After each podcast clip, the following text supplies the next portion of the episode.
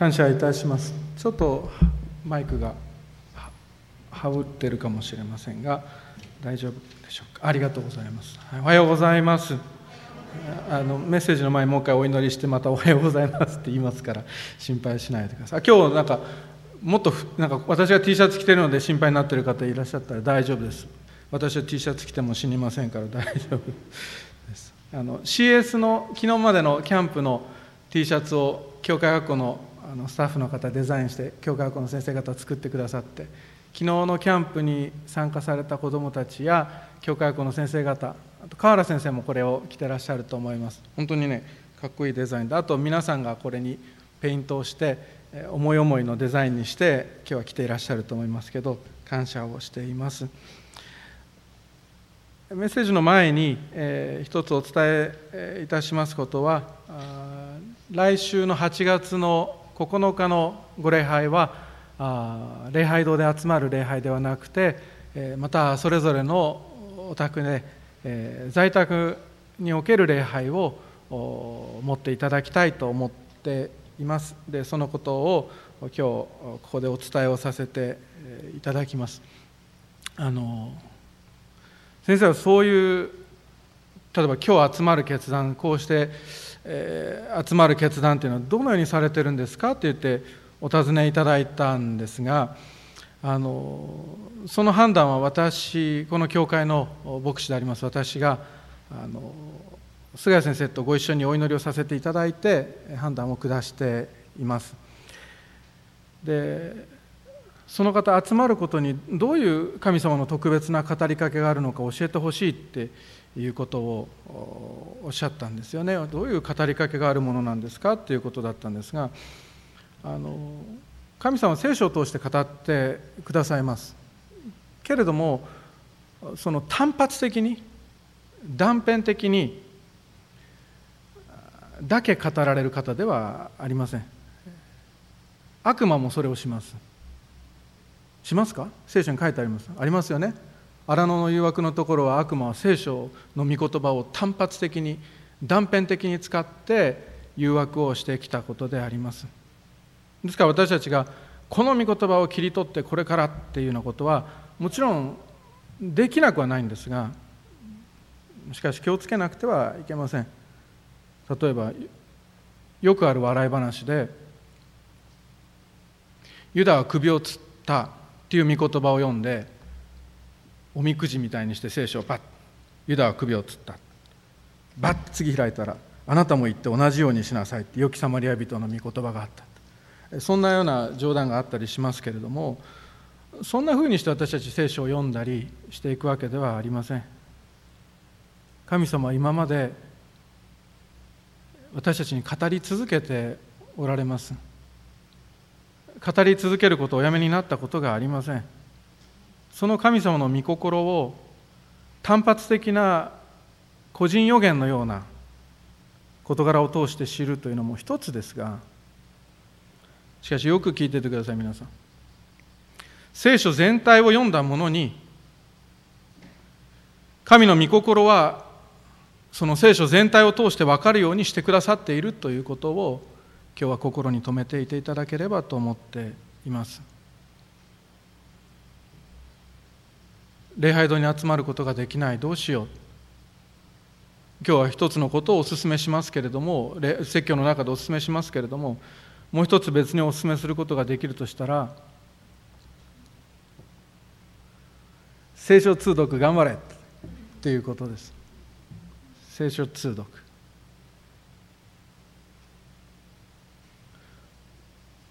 昔のうちの教会の執事の一人が聖書通読って司会の時に言おうとして聖書中毒って言ったことがありましたけど それも全然ありですね。聖書中毒になってくださいもう。本当にそれでお願いします。本当に素晴らしい間違いだったなと私その時思ったんですがコロナ禍における礼拝堂の礼拝についてじゃあ主はその聖書全体を通して何を語ってくださっていたのかというと私の名で呼ばれる全てのものは私の栄光のために私がこれを想像したという御言葉がイザヤ書にあります。私たちが今いるのは神の栄光を表すためです。そしてある人たちの習慣に倣って自分たちの集まりをやめたりせずむしろ励まし合いましょうとヘブル書には書かれています。新明記6章には子供たちに御言葉をよく教え込みなさいと書いてあります。刻み込むような意味です。教え込みなさいと言います。私があなた方に命じておいたすべてのことを守るように教えなさいね。見よ私は世の終わりまでいつもあなた方と共にいます。マタイの28章ですね。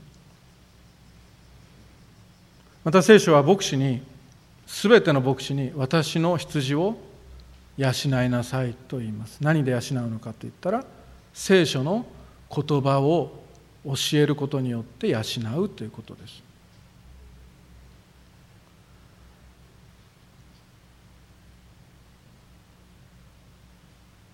さらに第一テモテではあなた方が私から聞いた神の言葉を受けた時それを人間の言葉としてではなく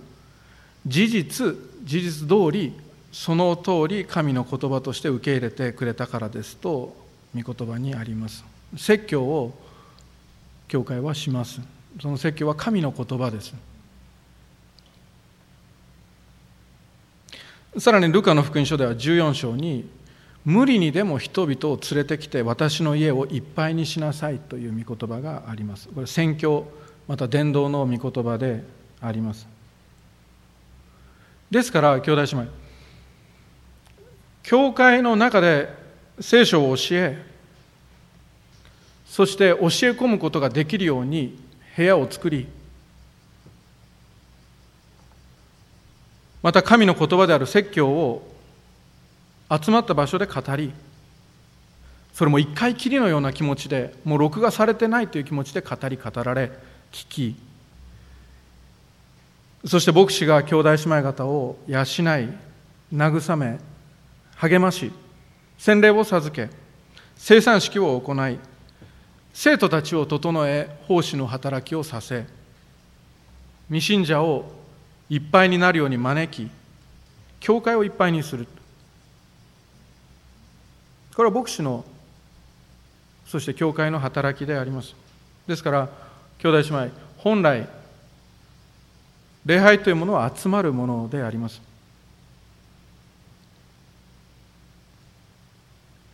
ですからこの8月2日私たちはここに集まっています。そして数字が落ち着いたらまた気をつけて集まるのであります。しかし新型コロナウイルスのように感染力が強く、まあ、強いと言われかかると治る人もいますが重篤化する人もいるわけであります。そして高齢者の方ほど重篤化しやすいとも言われていて昨日か一昨日始まった歌舞伎やあるいは人数を制限して入れるお相撲さんのようお相撲のように感染者が出たら出たら閉じればいいというような余裕は日本のキリスト教会にはありません。ですから出さないように祈り気をつけて活動しなければ全国のプロテスタント教会の礼拝に影響が出ることであります。そして決定的な防御の方法また決定的な攻撃方法が今はないので私たちは逃げるしかない。のであります。ちょうど鬼ごっこと同じで加藤さんあのもしよければお立ちいただいて私の方にゆっくり手を伸ばしていただいていいですか？こうやって手が伸びてきたら私はもう逃げるしかない。私はこうやって逃げるしかない。ねもう一回言ってみます。防御はできないんです。ないんですよ。防御方法がない防御方法がないんです。そしてもちろん攻撃の方法も私たちコロナウイルスに対して持ってないです。あります？何か？ないんですよ。逃げるしかないんです。鬼ごっこと一緒で鬼から私たちは今逃げるしかない。ので増えてきたら手が伸びてきたらまた私たちは逃げそして鬼がいなくなったらあるいは感染者の人数が減ったと判断をしたら私たちはまた集まるわけであります。保つのに時があり投げ捨てるのに時がある。引き裂くのに時があり縫い合わせるのに時がある。と主の求めがあります。集まって主に栄光を返し礼拝を捧げ教えようという主の求めとそして主がお与えくださった知恵とのそのギリギリを探して行動を今していくのがコロナ禍における正しい教会の歩みであります。それで私はそして私たちは9日から在宅礼拝に移るのがギリギリの判断だと考えているわけであります。他の教会のことは知りません。他の教会は高齢者の人数と割合が私たちの教会とは全然違います。それで今日礼拝私たちはここで一緒に捧げてもう一度在宅礼拝に移行をしてまいります。そして兄弟姉妹鬼ごっこ続いていきますがまたもう一度集まらせていただきます。メッセージ終わりじゃないんでこれからなんでお祈りします。もうなんかあ終わったと思ってお祈りしないでください。いきますよ、はい、お祈りをいたします。天のお父様皆をあがめます。主よこの鬼ごっこがつらいという方がきっとこの中にいると思います。主よ見えない手であなたがしっかりと抱きしめていてくださり信仰がなくならないにあなたのために祈ったという祈りは今も私たちの取りなしとしてあなたが祈られて祈りで祈られている祈りでありますし私たちの罪もまた弱さも不信仰もあなたは許さんとして許そうとしてこうして取りなし続けてくださっているしであられることを感謝をいたします。どうぞ助けてください。市場教会を助けてください。でも私たちの教会はだいぶ強い方だと思います。けれど神様日本の国内にはもう本当にギリギリのラインで動けないあるいは閉じこもってしまっているような悲しみに暮れている方々がおられるかもしれません。主よそれらの人々も助けてください。私たちも助け。また日本の教会を助け世界はどうでしょうか？私にはなかなか情報が入ってこないのでわからないことが多いですけれども集まることができないでいる神様教会の上に主の豊かな守りと慰めがありそれすらも用いて教会の成長としてくださいますようにお祈りをいたします。感謝をしイエス・キリストの皆で祈ります。アーメン。今日のメッセージはペテロの第一の4章からの御言葉であります。狭く清い門というタイトルをつけさせていただいていますがジョン・ウェスレーっていう昔の牧師伝道者ですがこの人が自分に対しては厳しくあれしかし人に対しては恵み深くあれというふうにして教えた言葉が残っています。今日この説教を聞きながら私たちが思い浮かべるのは他の人のことではありません。いいですか？他の人のことではありません。私がもしね講談で時々厳しいメッセージやあるいはあのはっきりとしたメッセージを語るようなことがあった時は皆さんそれは人に当てはめるためじゃないですからね。その時は私たちは私も含めてそれぞれ自分に当てはめてまいります。人を裁くためにこの説教はあるわけではなく清めを求める自分のためにあると思っていただけたらいいかと思います。一節。キリストは肉において苦しみを受けられたのですからあなた方も同じ心構えで自分自身を武装しなさい。肉において苦しみを受けた人は罪との関わりを断っているのですとあります。私たちクリスチャンは洗礼を受けてそしてさまざまな試練を通り人格がまた信仰が養われて罪との関係を切って歩んでまいります。つながりを断ち切る私たちと言ってもいいかもしれません。罪がどんなに優しい声であなたのことが忘れられないんだと言ったとしてもあなたのことを愛しているんだ一緒にいたいんだと言ったとしても教会はそして牧師は聖書は説教はそのままでいいとは教えません。そのままでいいとは伝えないわけです。そのままのあなたで教会に来なさい。そのままのあなたで主イエスの前に出なさい。しかしきちんとさよならしようと教会は伝えるのであります。4文字の「さよなら」なんて簡単に口にできる言葉かもしれませんがしかし聖書にあって聖なるものへと変わっていくそのさよならというのは決して楽なものではありません。ある人がキリスト教なんて信じるだけで救われるのか楽々教だなってバカにされたんだって言われたことがありますけれども未信者の方にバカにされたって言って悲しんでおられましたがしかし確かに救いは義と認められるのはそれは楽々教なのかもしれません。主が一瞬にして私たちを義と認めてくださるわけですから。しかしそこから始まる救いの道は聖か聖なるものへと変えられていくその道は長くそして険しいものであります。清められれば清められるほど私たちは残っている罪の辛さに心が悩むことであります。誰でも罪のないものからこの人に石を投げなさいと言ったら誰から石を置いていったんですか？年配のものからであります。年長のものから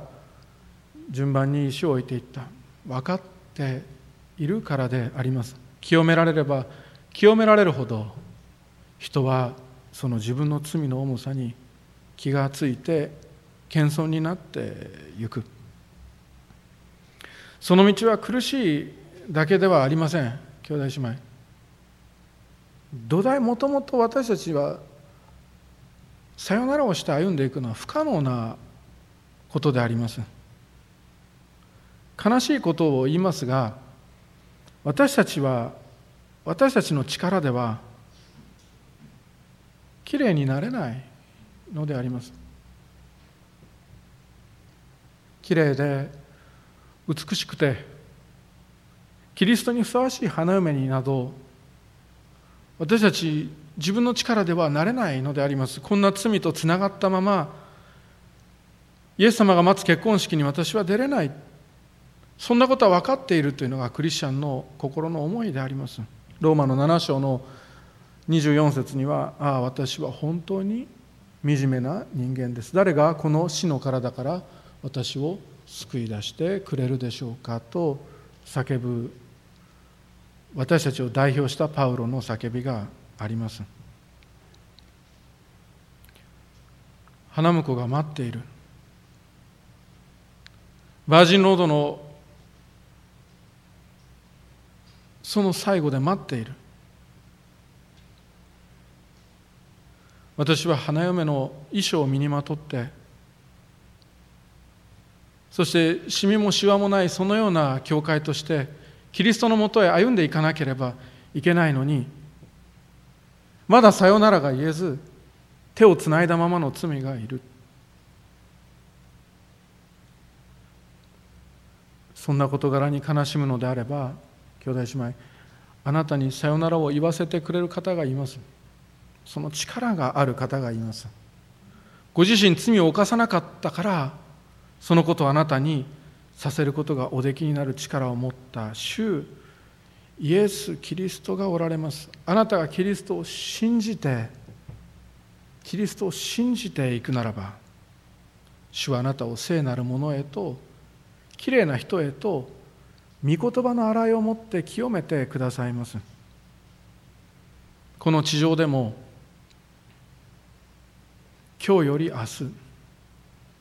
明日より未来。主はあなたにことごとくこの罪と別れようと言って本当に振り返らずに歩き始めることができるようにさせてくださるのであります。皆さんが信じている精霊は聖なる霊ですからあなたのうちにあってその思いと決断とそしてその理由を教えてくださいます。そのメリットまで教えてくれるはずです。あなたがさよならと言って振り返らず歩んでいくそこで後ろからかかる声があります。会いたいんだと。郵送した罪の声に動かされない心構えとそして耳栓以上の武装を主はあなたに与えることがおできになるのであります。私たちはそうして罪と縁を切って行きます。手を切って行きます。足を洗って行きます。それは何のためかというと2節。それはあなた方が地上での残された時をもはや人間の欲望にではなく神の御心に生きるようになるためですとあります。どうやらあなたのことを後ろから呼び求めているその声はあなたに罪を犯させようとかけているその呼び声はあなたがクリスチャンが本来生きるべき最高の人生からあなたを引き離そうとしている声なのだということに気がつくはずです。であるならば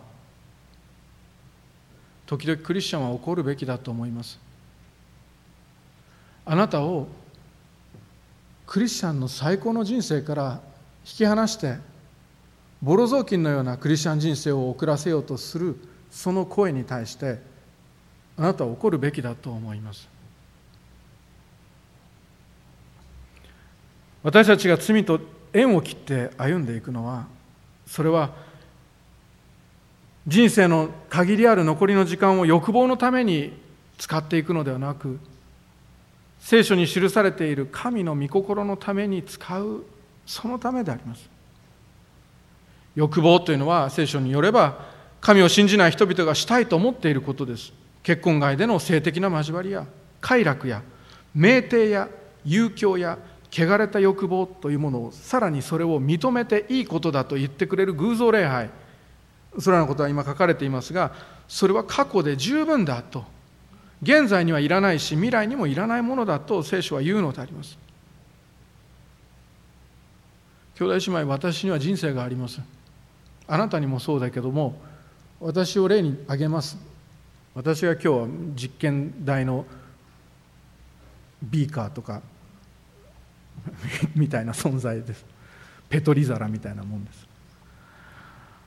私には人生があります。この人生は限られていて一度きりしかありません。生まれ変わったら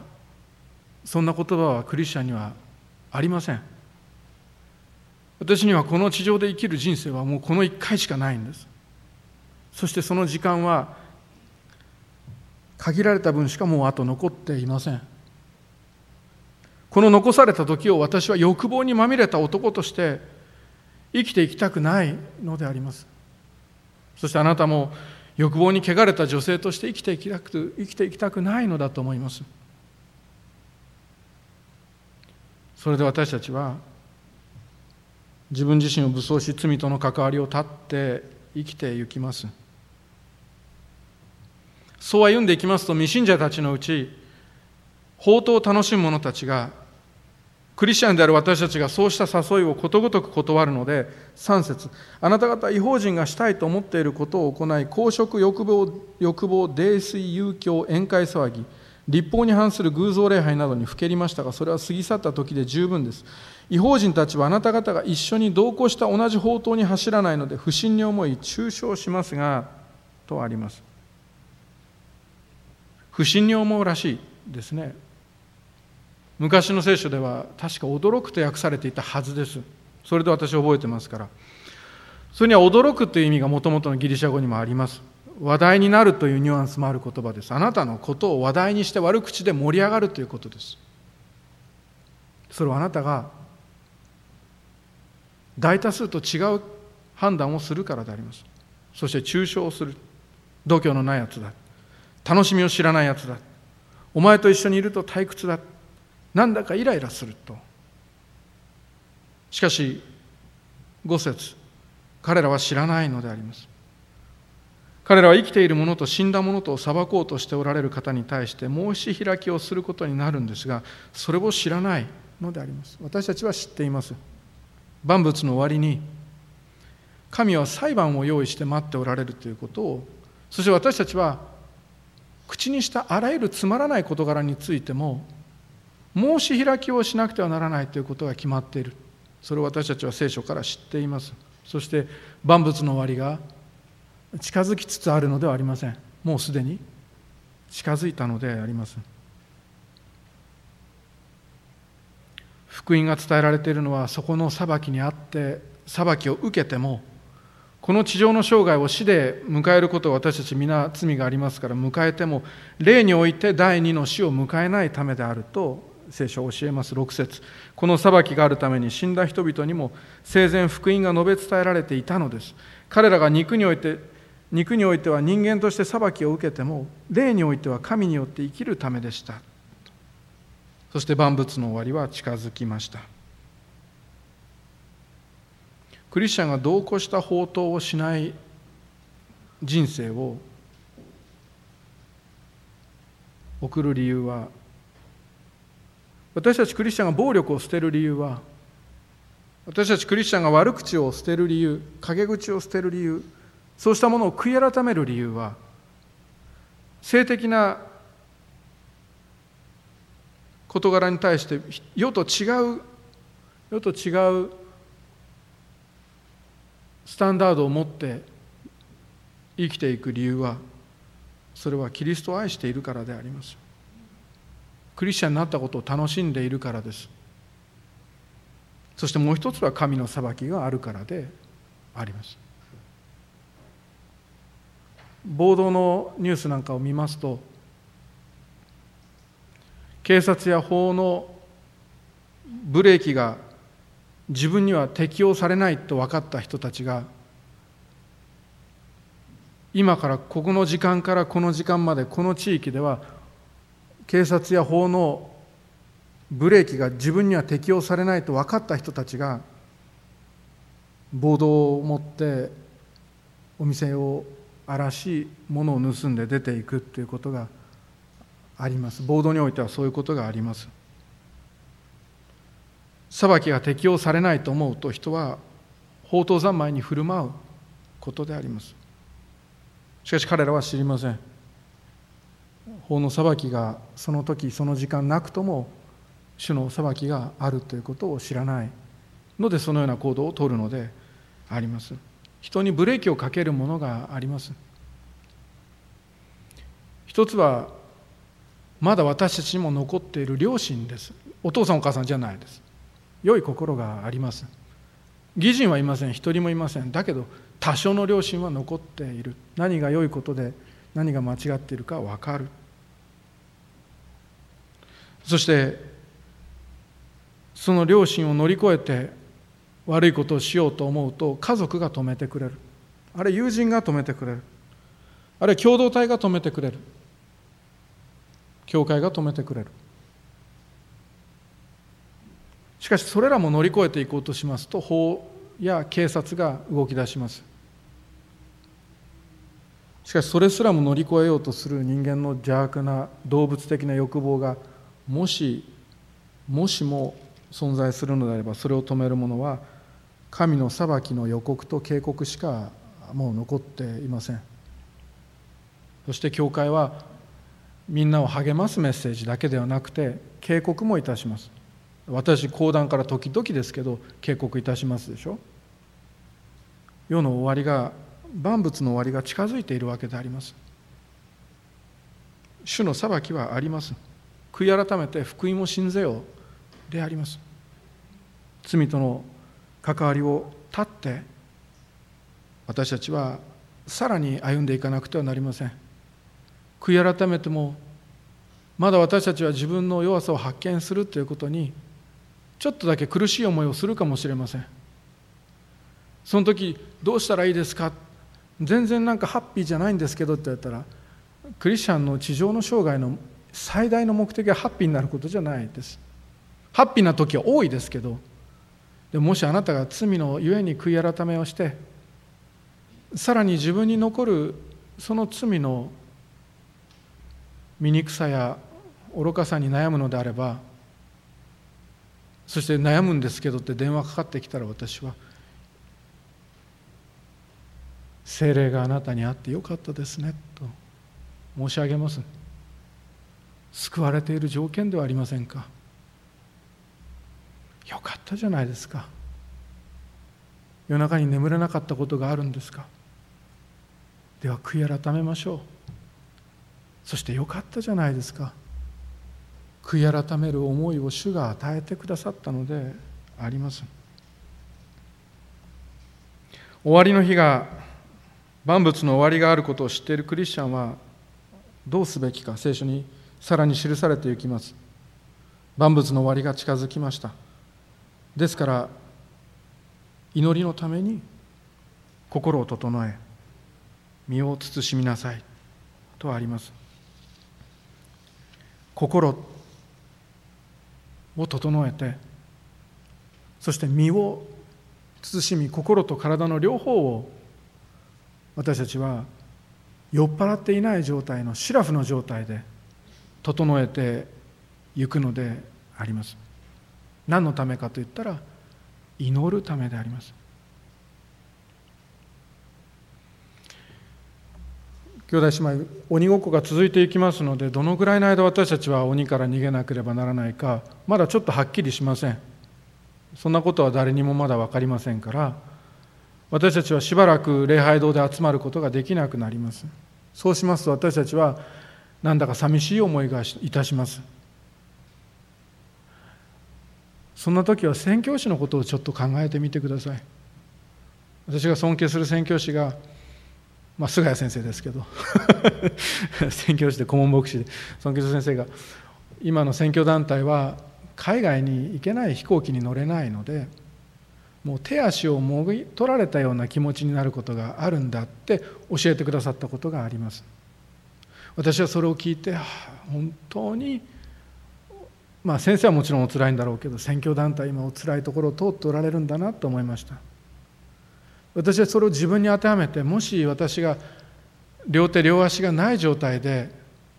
キリスト者として生きろと言われたら一体どうすればいいだろうかと思いました。何が私にできるだろうかと。手は組めないけども私は祈れるとそのお話を聞いて座っていながら思わせていただいたことであります。まだ祈れるなと。兄弟姉妹在宅礼拝に入り手足がもがれたような気持ちになる。教会に来たいのに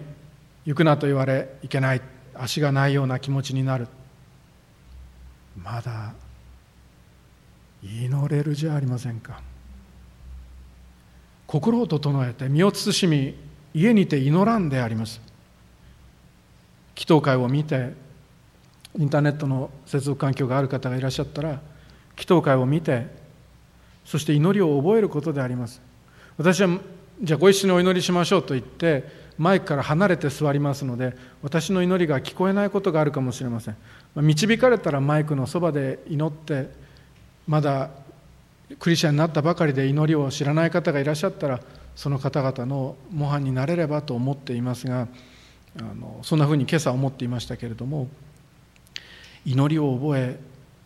そして祈る習慣を持ちでもそれだけじゃなくて祈れる自分を発見してほしいと思います。これがクリスチャン生活の結構な醍醐味で私は祈れない、まあ、公の場で祈れない。私はプライベートでもなかなか祈れないって思われる方いるかもしれませんがクリスチャン人生を送っていきますとある時ある瞬間あるタイミングでそれは人の助けによってもあるかもしれませんが往々にして精霊の力によってあなたが祈れる自分を発見することがあります。自転車に乗れてるお母さん見てって言ったあの時のような気持ちになることがきっとあると思います。もしあなたが祈れないと思うのであれば精霊により頼むことです。手足をもがれた共同体は祈るのであります。よく祈りよく祈るのであります。そして聖書は具体的な命令をして続けていきます。8節。何よりもまず互いに熱心に愛し合いなさい。愛は多くの罪を負うからです。不平を言わないで互いにもてなし合いなさい。それぞれが賜物を受けているのですから神のさまざまな恵みの良い管理者としてその賜物を用いて互いに仕え合いなさい。語るのであれば神の言葉にふさわしく語り奉仕するのであれば神が備えてくださる力によってふさわしく奉仕しなさい。神が崇められるためだと続いていきます。熱心に愛し合うことだと言います。愛は罪を負う。愛は間違いの記録をしません。あなたがこの教会のあるいはこの世界のクリスチャンの友人を許しその方々のために愛を行っていくことが肝心であります。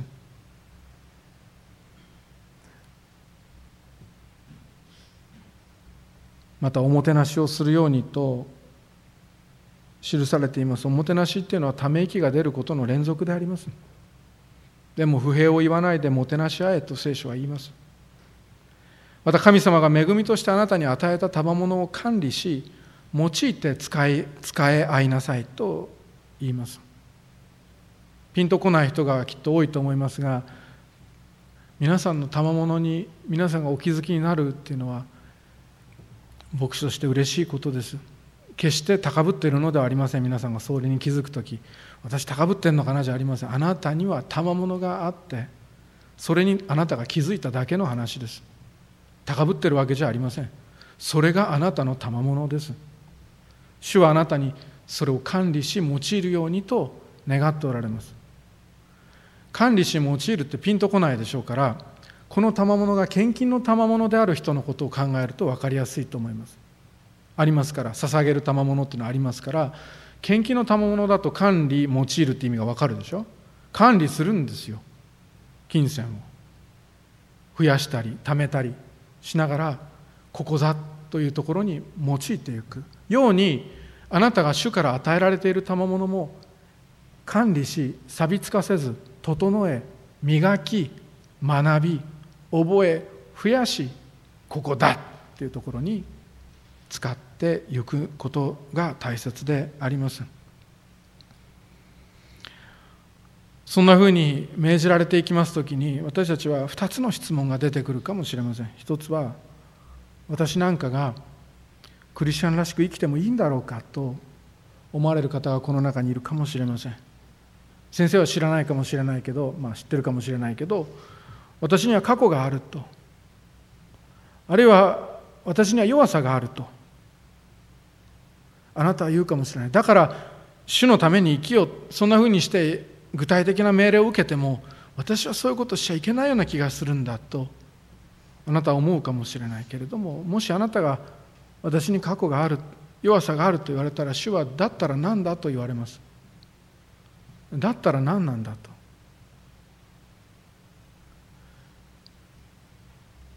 だったらあなたは自分を罰して生きていくつもりなのかと。自分を傷つけながら生きていくつもりなのかと主は問われるわけであります。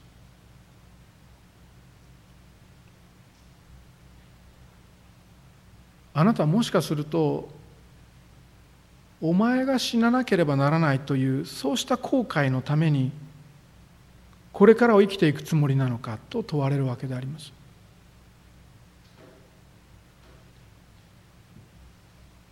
私が代わりに十字架についたのにお前が死ななければいけないんだというような声をあなたは聞き続けるのかと私が死んだのにあなたの代わりに死んだのにクリスチャン生きろよと主は言われるわけであります。クリスチャンらしく生きてよいのでしょうか。ああクリスチャン生きろよと。主は言われるのであります。そして私たちにもう一つの質問が生まれる。それは私に私なんかに新しく生きることできるでしょうかと。そうあなたが問う時主は私があなたの中で生きていると言ってくださるのであります。私があなたの中で息づいていると。私があなたのうちで生きているし私があなたのことを覚えてあげると。私が助けてあげるからこれからを清く生きてこれからを一緒に喜んでいこうと言ってくださるのであります。私があなたのそばにいるからと。この世にいるあの者よりもあなた方のうちにいるこの私の方が強いからだと主はおっしゃってくださるのであります。主イエスの恵みによってあなたが心において罪を離れたいと思い主イエスの不思議なお働きによって聖なるものと変えられてゆき主が恵みによって与えてくださる聖書のお言葉によって整えられ誘惑に陥らないように心と生活を整えて神に祈り教会を愛し兄弟姉妹を愛しおもてなしをし与えられた賜物は一体何なのかをわきまえ学んで増やしここというところで使い神の栄光を表して生きるその時あなたは自分で気づかなくとも主の聖なるものなのであります。本当のあなたは主の聖なるものです。本当の私たちは主の聖なるものとして神様に選ばれ神様に召されたのであります。聖なるものとなるということは特別な存在になったということを信じることであります。あなたは本当に性別された存在なのでありますから。性別された特別な存在を狭い門から入りなさいと聖書は教えます。みんなは大きな門をくぐっていく。それが常識。だけどあなたは特別な存在だから特別な狭い門を聖なる狭い門をくぐっていこうと聖書は教えるのであります。聞く耳のある人は聞きなさい。滅びに至る門は大きくその道は広いそしてそこから入っていくものが多いのであります。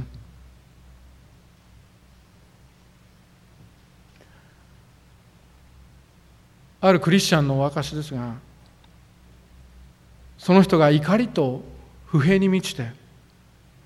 ある人の場所に行こうとしていた時のこと。その人は車を走らせていましたけれどもその近くに来たところで道が2つに分かれたんだそうです。一本の道は自宅へとつながる高速の入り口でもう一本の道はその人の場所へ行こうとする道であった。そこでこの人は神の言葉を聞いたんだそうです。狭い門から入りなさいと。狭い門から入りなさいとそう命じられて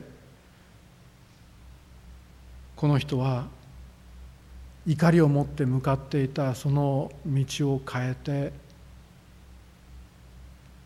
高速道路の入り口にヒュッと入っていた。そして事なきを得たというお証を聞いたことがあります。狭い門から入りなさいそう命じられて私たちは広い門へと行こうとする自分自身の肉を神の言葉である御霊が与える神の言葉である剣を持って一刀両断に切り殺します。そして自分自身にキリストが生きるその道を歩んでいくのであります。そしてまた神の恵みによって私たちは狭い門から入っていくパスをもらっている存在なのですからとそう響く神の恵みの声を聞き続けていくのであります。罪に対して私たちは自分自身を武装して良いのであります。罪との関わりを断ち切ってもあなたはいいのであります。公職や欲望や遊興や酩酊に人生のあなたの貴重な時間を使わなくていいのであります。酔っ払わなくていいのであります。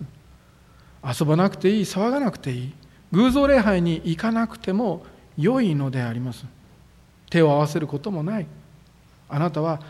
だってあなたは聖書の神。主イエス・キリストの聖なる人だからであります。そしてあなたは神の御心に生きてよいのであります。この地上の残された時をもはや欲望にではなく神の御心に生きても良いのであります。あなたは愛していいしもてなしていいし賜物を用いていいし語ってもいいし奉仕してもいい。罪との関わりを切ってキリストのために生きてそれで良いのであります。そして主はそんなあなたを助けてくださるお方です。あなたを清めあなたを整え時に刈り込みをし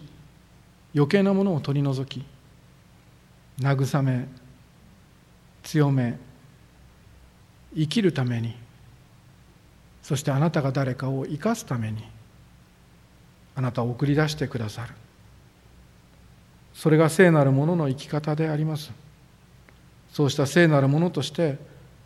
これからを歩んでまいりましょう。そしてまたさらに兄弟姉妹。聖なるものへと変えられて行こうではありませんか。お祈りをいたします。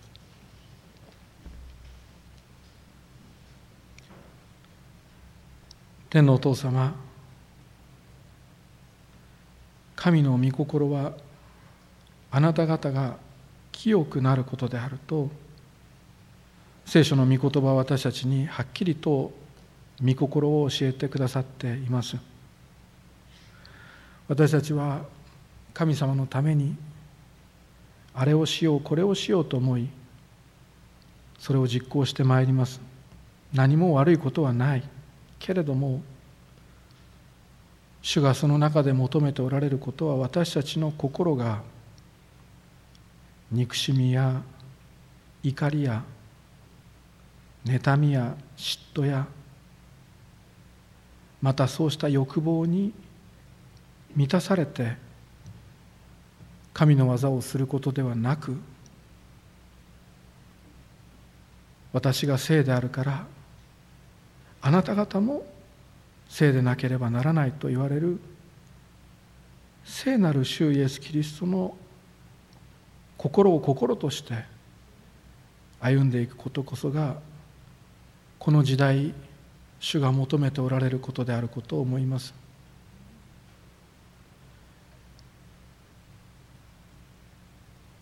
万人が聞いて万人が大好きになるメッセージではないことは語る前から主を分かっていました。でもあなたは私たちが聖なるものにこの時代に変えられていきこの時代にあって聖なるものとして生きることを何よりも望んでおられることを思う時に主を御言葉に感謝をいたします。罪との手を切ったものでしかできない伝道があると思います。罪との手を切ることに悩んだものしか語れない慰めがあると思います。主よ今この時清めを求めて人生を歩んでおられる魂を慰め将来絶対に清められたものとしてのそして清めに悩む者への慰めを語ることが今のその経験のゆえにできるぞと声をかけて差し上げてくださるように。また私たちが本当に主の清さを求め愛して罪との関わりを切ってキリストのために生きていくことができるように導いてください。私たちは若い者もまた高齢になった者も誰一人残りの人生があとどのぐらい残っているか分かっていません。残りを主のために使わせてください。イエス・キリストの聖なる皆を通してお祈りをいたします。アーメン。